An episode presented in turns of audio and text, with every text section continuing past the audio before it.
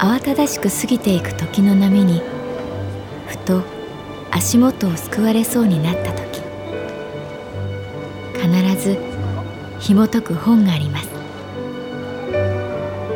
その本にはある女性の人生が描かれています。どこにでもあるごく普通の人生。でも本の中の彼女に出会うと心の湖に波紋が幾重にも広がるようにゆっくりと優しい言葉が満ちていきます。今日はどんな彼女に会えるでしょうか？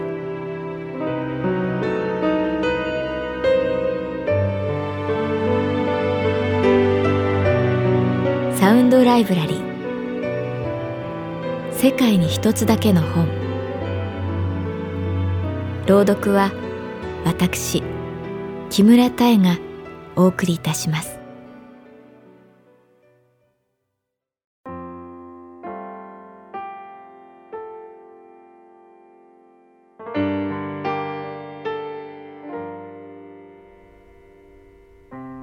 私の名前は月原かな子。39歳。旅行会社に勤めている。福島の会津若松に友達を訪ねた。2年前我が神保町支店で東北キャンペーンをやったことがある。店内に各地のパンフレットを置き郷土品を飾った。その時赤べこと起き上がりこぼしをわざわざ持ってきてくれたのが郡山支店の安倍千奈美ちゃんだった。彼女は会津出身で「月原さんいつか必ず遊びに来てください」と言ってくれた。小柄で華奢栗色のショートヘアがよく似合っていた。東北キャンペーンのディスプレイとにかく飾るものが多くてなかなかレイアウトが決まらなかった。私は担当だったのでああでもないこうでもないと残業して展示の準備をした。おそらく頼りない感じがしたのだろう。ちなみちゃんがそれを手伝ってくれた。私がたくさん持ってきすぎたせいですよね。すみません。ペコリと頭を下げる姿が可愛らしくて。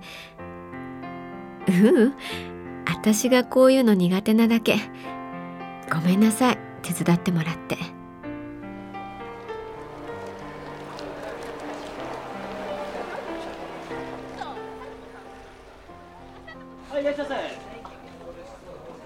ディスプレイを終えて2人で神保町の焼き鳥屋さんに入った。カウンターで乾杯。ビールジョッキを重そうに持ちながらちなみちゃんが言った「今夜は姉のところに泊まります。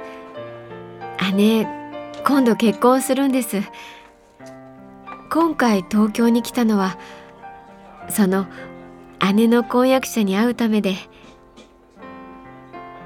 ちなみちゃんはすごく嬉しそうだったその婚約者が実は彼女の大好きな人だとはその時は知らなかったらしい私お姉ちゃん大好きなんで本当嬉しいんです。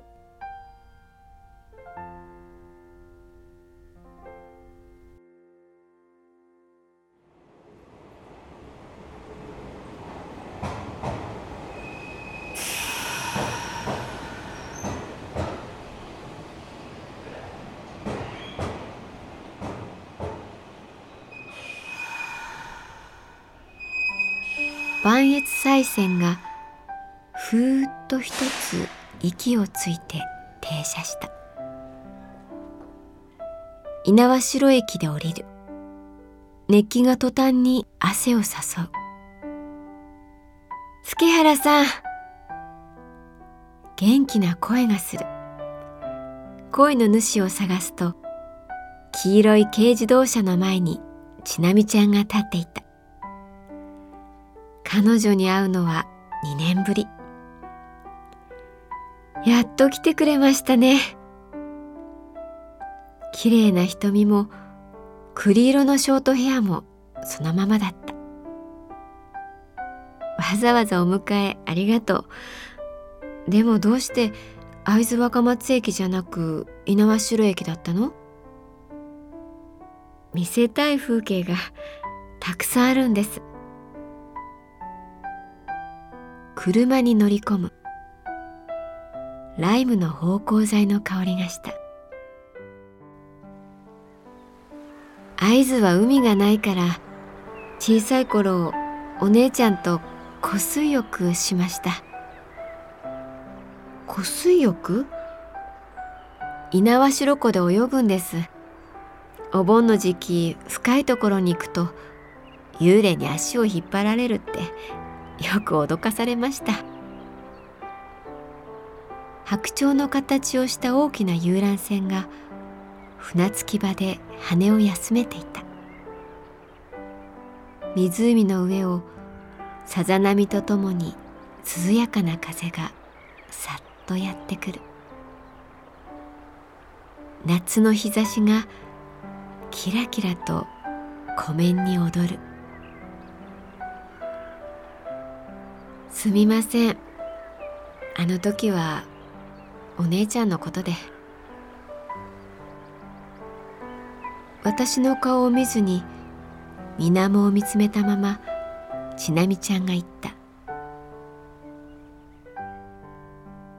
一緒にディスプレイをした次の日いきなりちなみちゃんから会いたいんですけど」と切羽詰まった連絡が来た。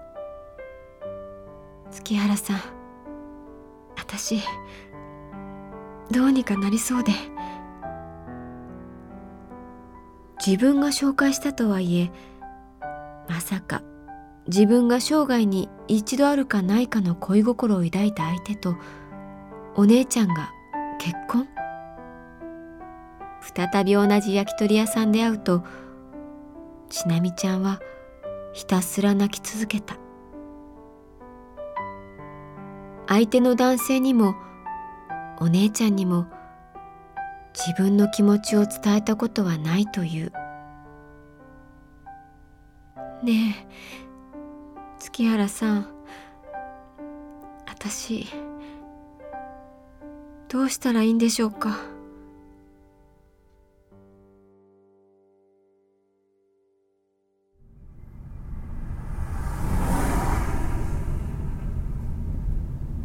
左手に猪苗代湖。右手に磐梯山を望みながら国道49号線を西に向かう。湖から会津若松までの道中学高校と部活で走らされました。私陸上部で。苦しかったけどでも今思うと平和だった。ただ毎日走って走ってそれだけで毎日が過ぎていったから。思い出すようにちなみちゃんが言った。会津若松市に入り白虎隊が自害した飯森山に登った。その中腹に独特のフォルムをまとった木のお堂があった。サザエ堂って言うんです。上から見ると六角形で3階建ての螺旋構造。横から見るとサザエみたいだからその名がついたそうです。上り1回転半下り1回転半。スロープに沿っていくと西国三十三観音が一気に参拝できる。このスロープがねすごくよくできていて登る人と下る人が絶対すれ違わないようにできてるんです。しかも同じ道を二度と通らない。異様な存在感が迫ってくる。私お姉ちゃんの婚約相手を知ってこっちに戻ってきた時まずこのお堂に入ったんです。この中はどんなに泣いたって誰ともすれ違わない。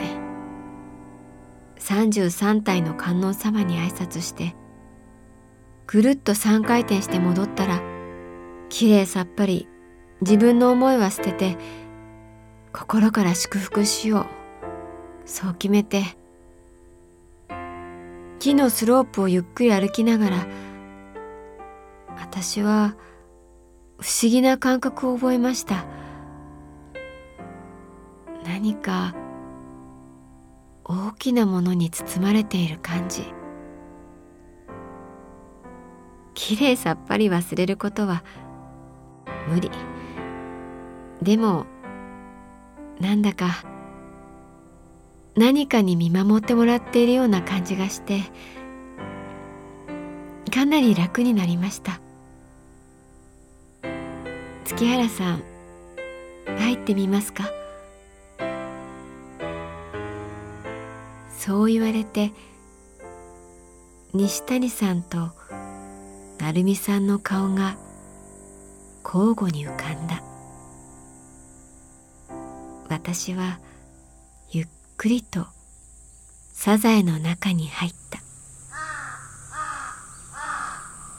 カラスが3回大きな声で泣いた。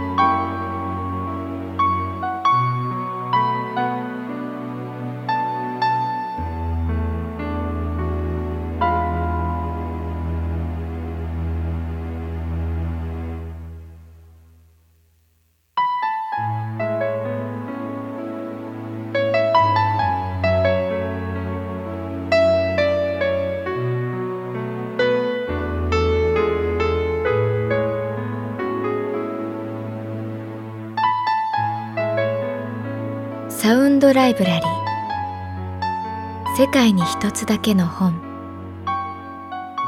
作。北坂雅人。演出。高橋智彦。朗読は私木村多江でお送りいたしました。